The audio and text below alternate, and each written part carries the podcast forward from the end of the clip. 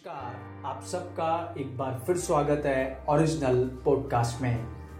आदतें यानी हैबिट्स एक ऐसी चीज़ जो आपकी सफलता या असफलता के परिणाम को बहुत हद तक तय करती है। अगर आप में सफल आदतें हैं, यानी अच्छी आदतें हैं तो ये माना जा सकता है कि आप सफलता की ओर सकारात्मक परिणाम प्राप्त करेंगे और वहीं अगर आप में बुरी आदतें हैं तो ये भी माना जा सकता है कि आप असफलता की ओर नकारात्मक परिणाम प्राप्त करेंगे।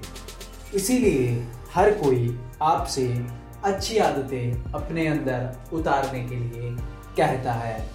पर नॉर्मली ये देखा गया है कि कुछ लोगों में बुरी आदतें होती हैं और वह उन्हें अच्छी आदतों के साथ रिप्लेस तो करना चाहते हैं पर वह कर नहीं पाते।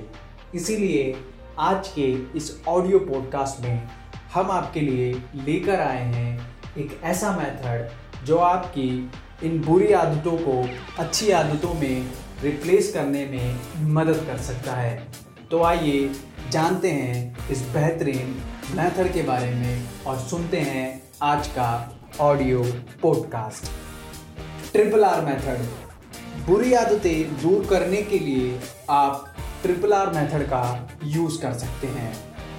सबसे पहला रिमाइंडर यानी खुद को याद दिलाते रहे कि आप में कौन सी बुरी आदत है और उस बुरी आदत के लिए कौन सा व्यवहार जिम्मेदार है।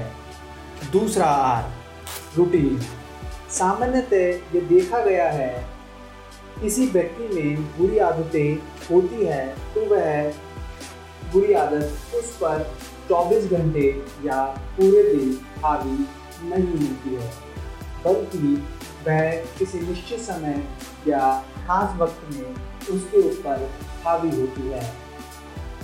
तो इस चीज़ को देखकर और पता करना चाहिए और इसके साथ ही इसे सफल आदत बनाने में यह कड़ी हमारी सबसे ज़्यादा मदद कर सकती है, क्योंकि दिन के किसी खास हिस्से में इसके होने के कारण उस समय को किसी और चीज़ में रिप्लेस किया जा सकता है। तीसरा आर रिवॉर्ड रिमाइंडर और रूटीन को रूटीन की सहायता से आप अपनी आदत पर कंट्रोल करना शुरू करें और समय समय पर आप यह भी देखते रहे कि रिवार्ड के रूप में उस बुरी आदत को छोड़ने के लिए क्या क्या ज़रूरी कदम हो सकते हैं। और साथ ही यह भी देखते रहे कि इसके क्या क्या फ़ायदे हो सकते हैं। और साथ में लगातार उस बुरी आदत को छोड़ने के रूप में अपने आप को छोटे छोटे रिवॉर्ड से प्रेरित करते रहे।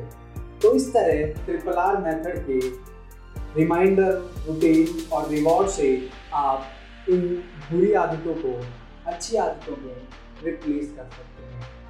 धन्यवाद।